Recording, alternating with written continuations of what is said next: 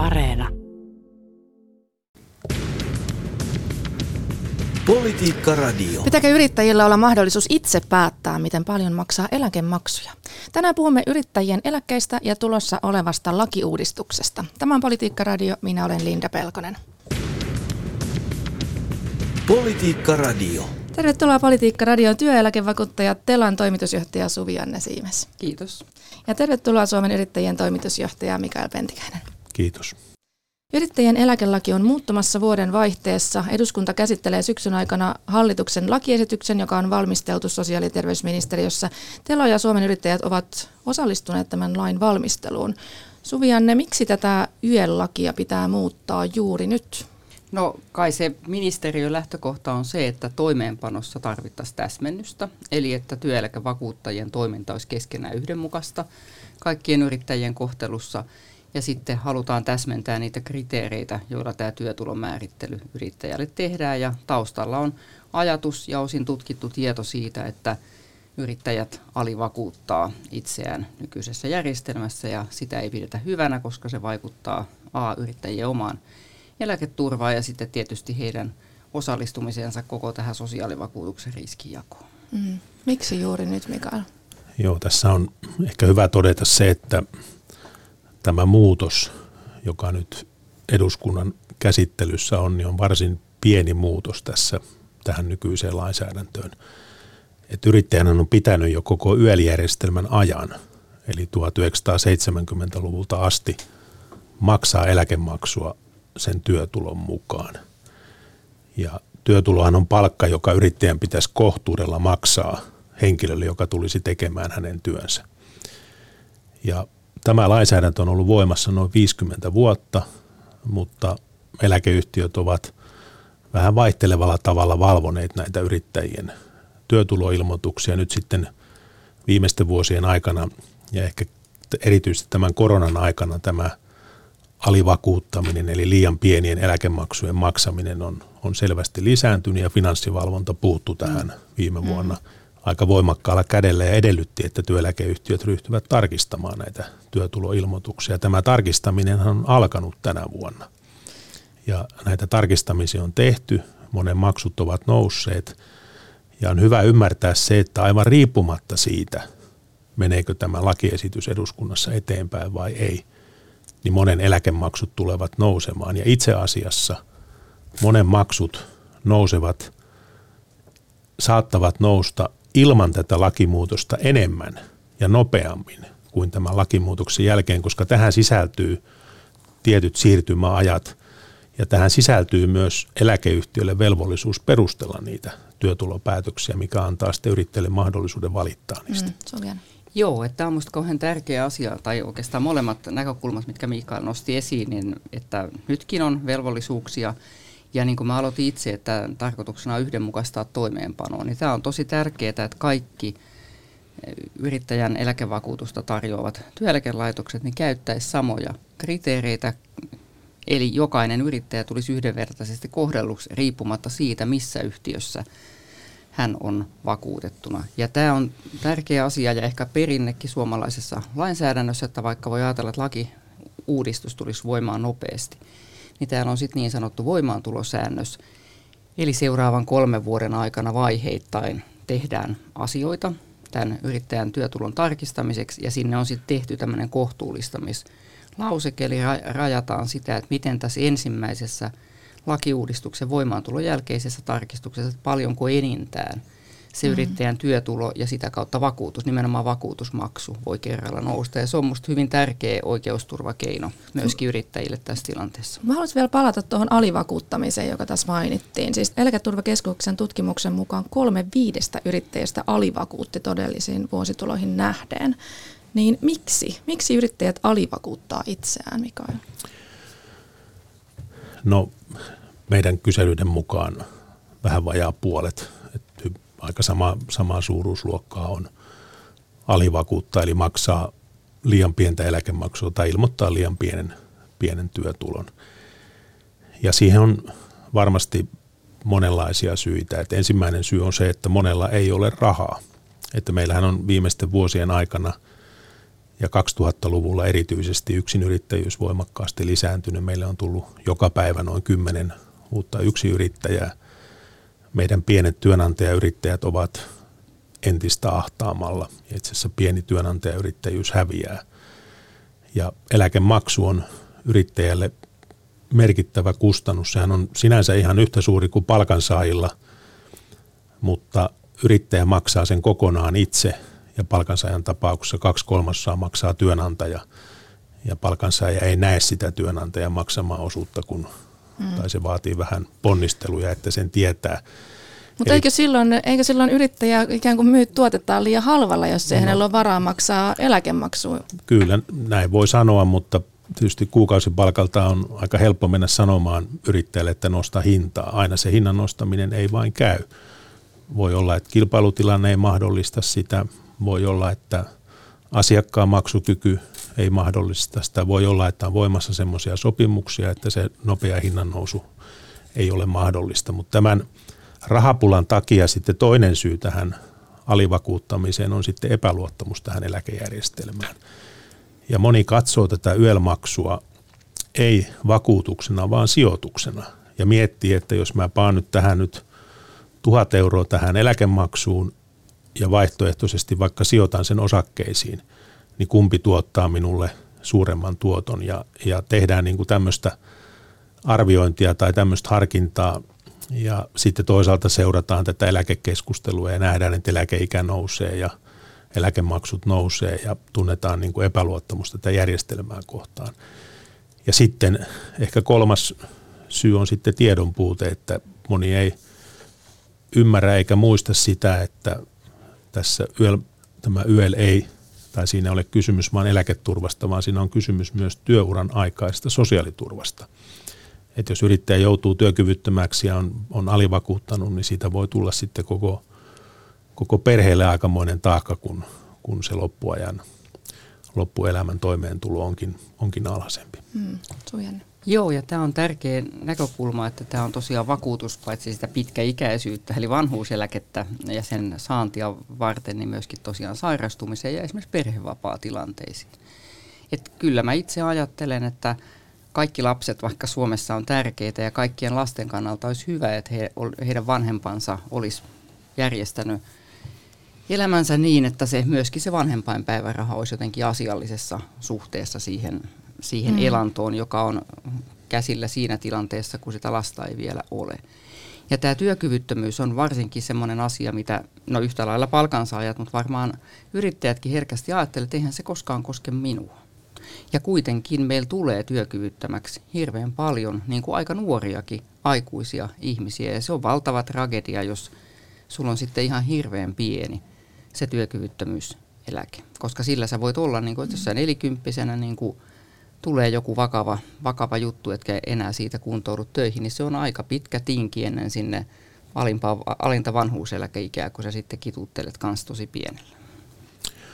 Kyllä, kyllä tämä keskustelu on siinä mielessä ollut tärkeä ja tarpeen, että kyllä tämä on saanut monen yrittäjän myös miettimään sitä, että millä tavalla ne omat palvelut hinnoitellaan. Ja se on näin, että yrittäjän pitää pystyä hinnoittelemaan ne palvelunsa niin, että hän pystyy rahoittamaan niillä myös omat vapaansa, omat lomansa, omaa sosiaaliturvaansa ja omaa eläketurvaansa, eikä vaan ajatella sitä, että tässä nyt selvitään seuraavista, seuraavista laskuista. Kun sanon näin, niin totean myös sen, että tiedän sen, että se hinnoitteluvoima on eri yrittäjillä hyvin erilainen. Mutta sitten vielä ehkä yksi syy siihen, että miksi tämä, tätä alivakuuttamista on, niin se liittyy tähän työtulon määrittämisen ongelmaan. Eli kun me puhutaan palkasta, joka yrittäjän pitäisi kohtuudella maksaa jollekin toiselle, joka tulee tekemään hänen työnsä. No joissakin tapauksissa tämä voi olla aika helppoa, mutta monella yrittäjällä tilanne on se, että se työtulon määrittäminen on erittäin vaikea. Että sä teet vähän aikaa tätä työtä, vähän aikaa toista työtä, välillä taloushallintoa, välillä markkinointia. Työpäivät vaihtelevat, tilanteet vaihtelevat.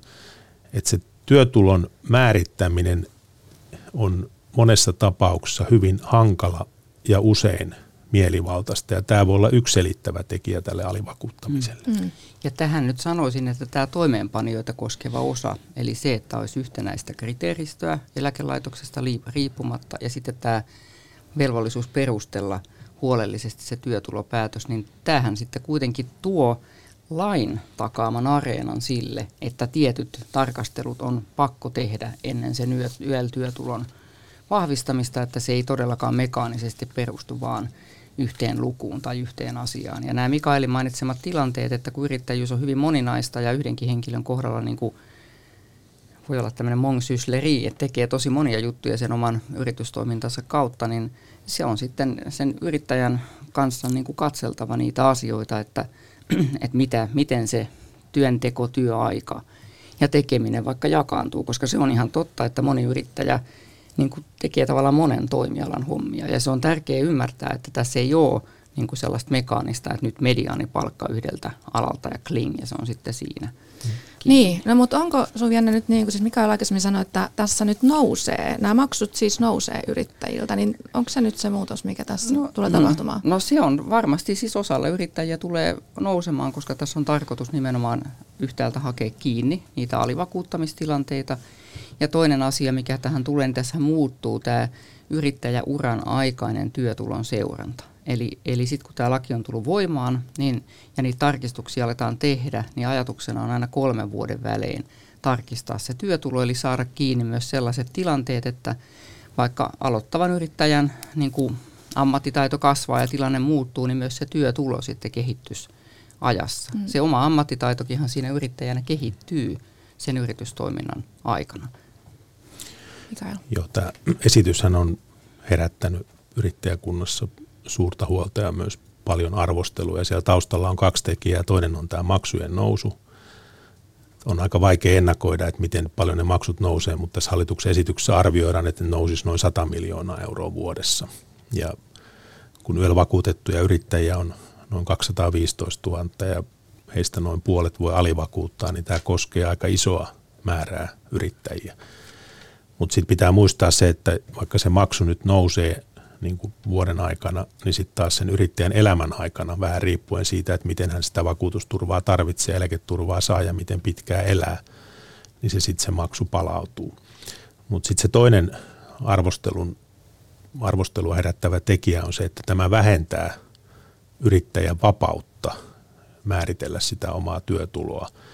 Vapautta, jota itse asiassa nykyisenkään lain mukaan ei ole ollut, mutta koska sitä ei ole valvonut, niin se vapaus on päässyt ikään kuin syntymään. Ja siitä on tullut ikään kuin saavutettu etu monelle yrittäjälle. Ja sitten kun me tiedetään se, että hyvin moni yrittäjä, siis ne joille tämä ei ole niin kuin sillä tavalla rahakysymys tai rahapulakysymys, vaan tämä on enemmän niin kuin tämmöinen sijoituspoliittinen kysymys, niin me tiedetään, että yli kolmannes yrittäjistä on hankkinut vapaaehtoisen lisäeläkkeen ja yli puolet varautuu vanhuuden turvaan sijoitustoiminnalla. Ja nyt sitten kun eläkemaksu nousee, niin tietysti se leikkaa mahdollisuuksia sitten tähän muuhun sijoitustoimintaan. Ja tämä on asia, joka, joka monia yrittäjiä ärsyttää.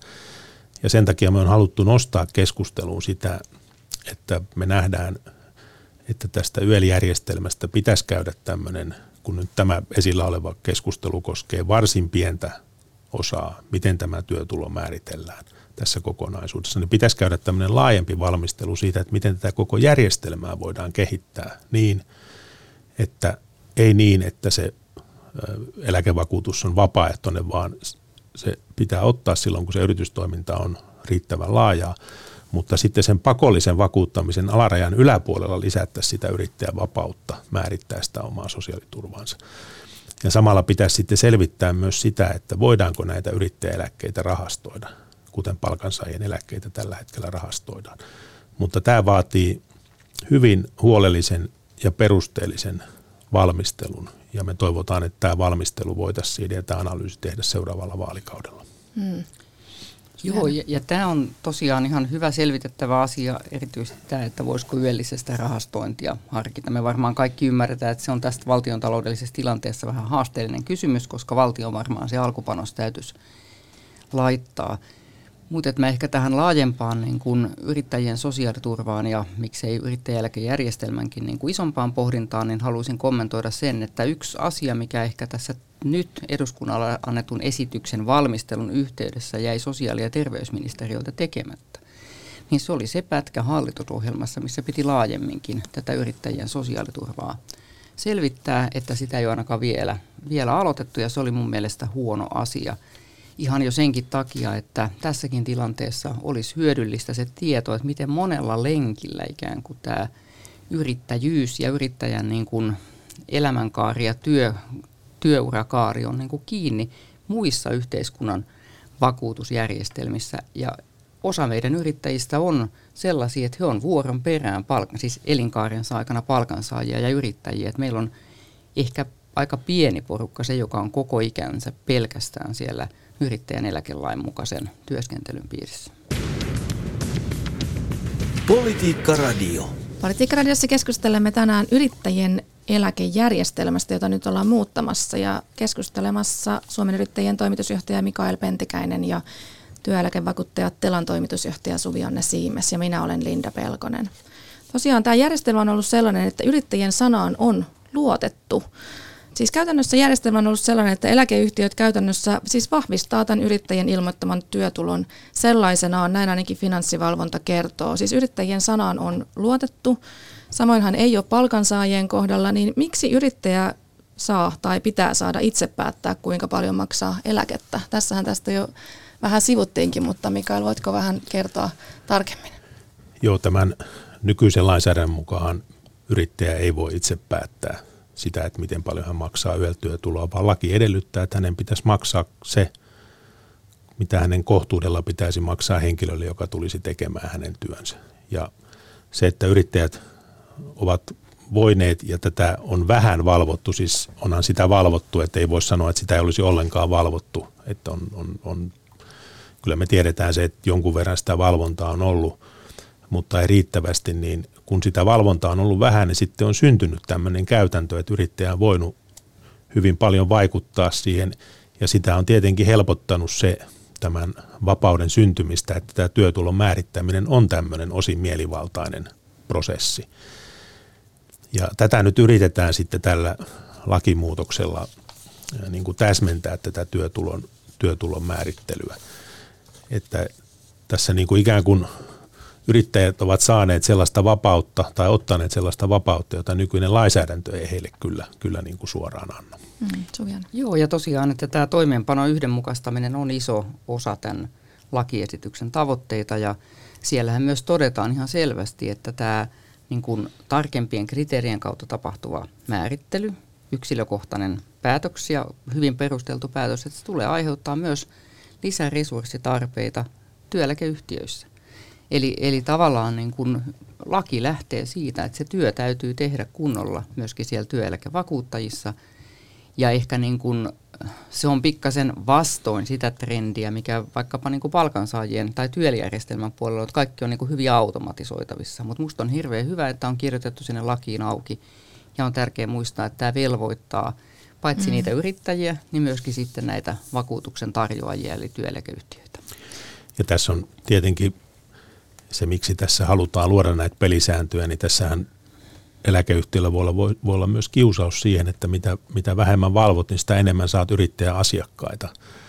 Ja vaikka nämä YEL-asiakkaat muodostavat aika pienen osan tästä koko elä, eläkejärjestelmästä, niin on hyvä muistaa se, että yritys ja yrittäjä viime kädessä päättää, missä yhtiössä sen yrityksen kaikki palkansaajien vakuutukset ovat. Vaikka ne palkansaajien eläkerahat ovat palkansaajien rahoja, jotka ovat näiden eläkeyhtiöiden hallussa ja sijoitettavana, niin se työnantaja päättää, missä yhtiössä ne ovat. Ja hyvin usein se yrittäjä laittaa oman yölvakuutuksensa ja sitten myös ne työvakuutukset samaan yhtiöön, koska se keventää sitä byrokratiaa. Niin tässä on tietenkin ollut mahdollista myös se, että työeläkeyhtiö voi ikään kuin harrastaa asiakashankintaa mahdollisimman lievällä työtulovalvonnalla saadakseen ne palkansaajien vakuutukset mm. itselleen. en sano, että näin nyt paljon tapahtuu, mutta tämmöinen on myös mahdollista. Aikamoista kikkailua vai mitä? Ky- kyllä, ja tämä ikään kuin kikkailun vaara on haluttu sitten myöskin tässä lakiesityksessä ja sen perusteluissa poistaa. Että siellä on hyvin selkeästi nyt todettu, että jos yrittäjä vaihtaa eläkevakuutuksensa yhdestä yhtiöstä toiseen, niin se toinen ei saa niin kuin, laittaa sille alempaa työtuloa. Sitten jos on hyvät perusteet, niin saa, mutta tavallaan niin tämmöinen ikään kuin shoppailu-tyyppinen mm. juttu on sitten tästä haluttu siis ihan lakitekstillä ja sen perusteluilla poistaa. Ja mun mielestä se on hyvä asia, koska lakisääteisestä vakuuttamisesta on kyse ja sen työtulon pitäisi olla harkintaan ja, ja tota, tulevaisuudessa myöskin niin kuin selkeästi määriteltyyn niin kuin tietopohjaan niin ja to, yksi ongelma on myöskin tämä, että valtio nykytilanteessa siis kustantaa yhä suuremman osan näistä yrittäjien työeläkkäistä. Siis valtio eri veronmaksajat maksaa yrittäjien eläkejärjestelmän kustannuksista sen osuuden, jota yrittäjiltä yhteensä vuoden aikana kerätyt vakuutusmaksut eivät riitä kattamaan.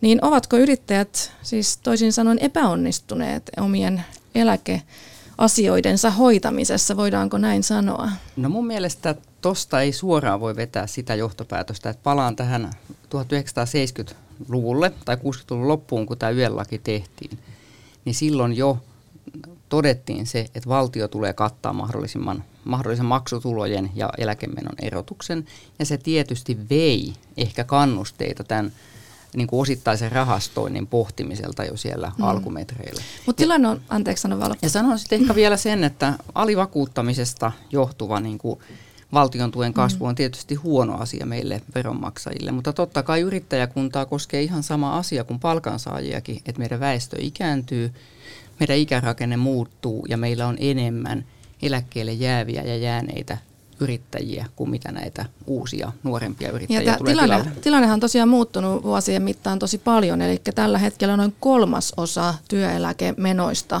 on tämä osuus, siis se oli kymmenen vuotta sitten osuus oli 5 prosenttia, eli tämä valtion maksama osuus yrittäjien eläkkeistä on, on aivan massiivisesti kasvanut. Mistä tämä nyt sitten oikein kertoo, jos ei se kerro epäonnistumisesta?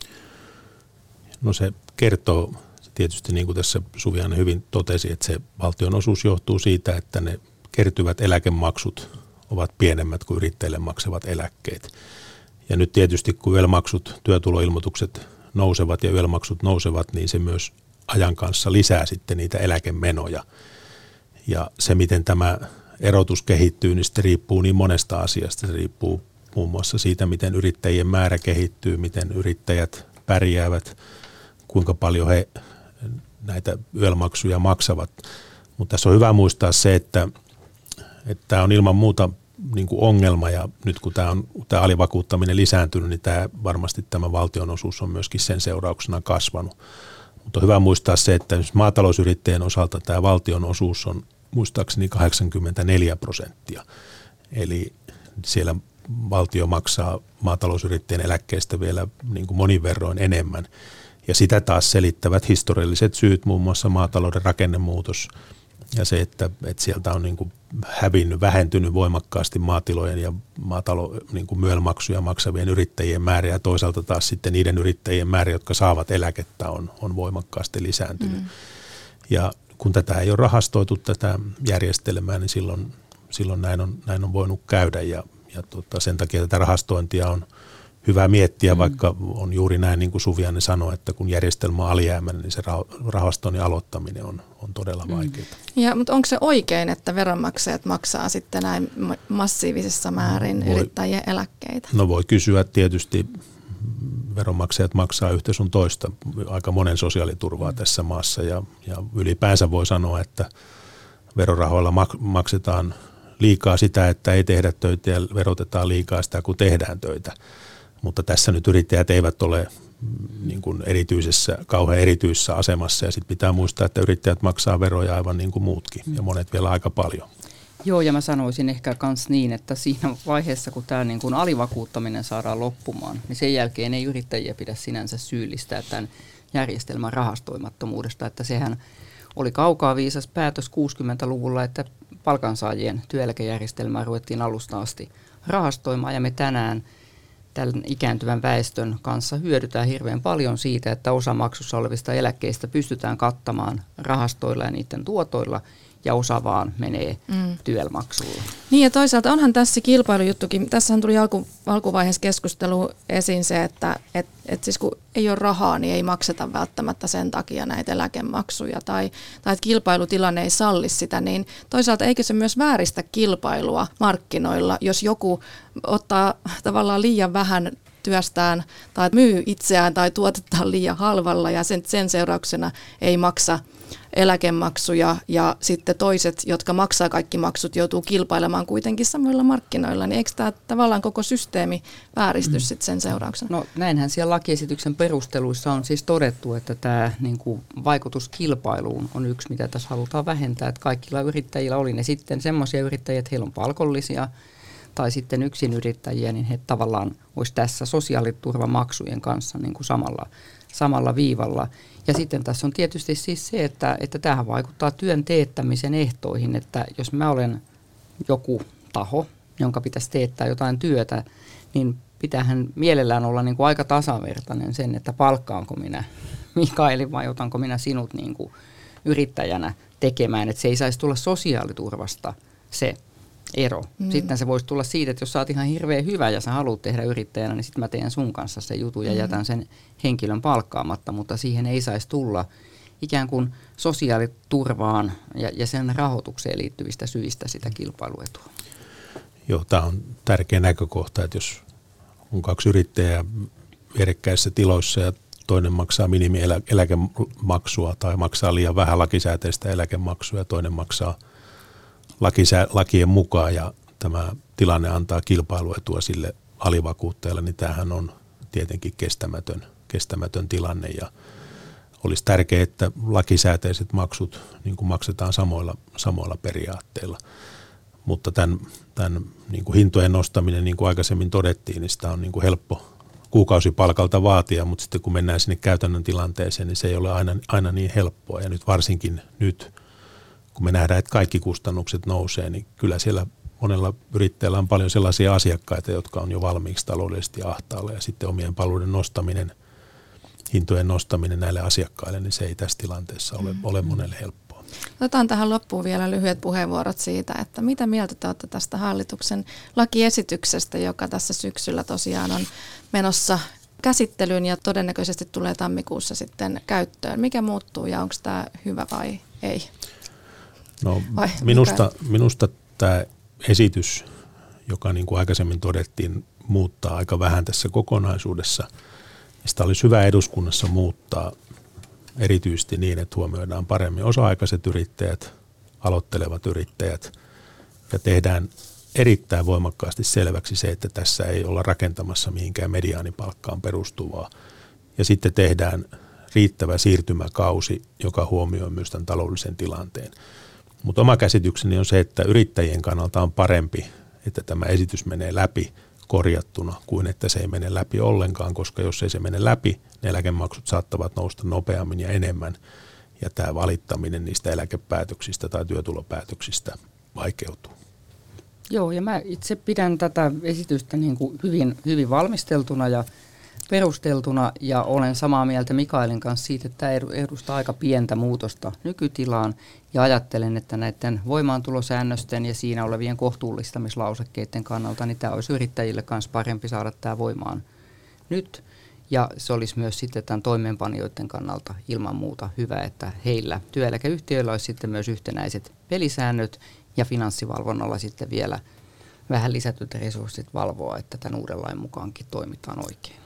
Mutta hyvin tärkeää, että eduskunnassa kuullaan nyt eri osapuolia, että tämä lainvalmisteluhan oli merkillistä sikäli, että tässä ei ollut mitään lausuntokierrosta, että pyydettiin vaan Fimalta lausunto ja Suomen yrittäjät lausu pyytämättä ja meillä on erittäin paljon erilaisia tahoja, joilla on tästä vahva mielipide, niin mä toivon, että eduskunnassa sitten kuullaan, että ihmiset, joita tämä asia koskee, niin pääsevät myös kertomaan kantansa.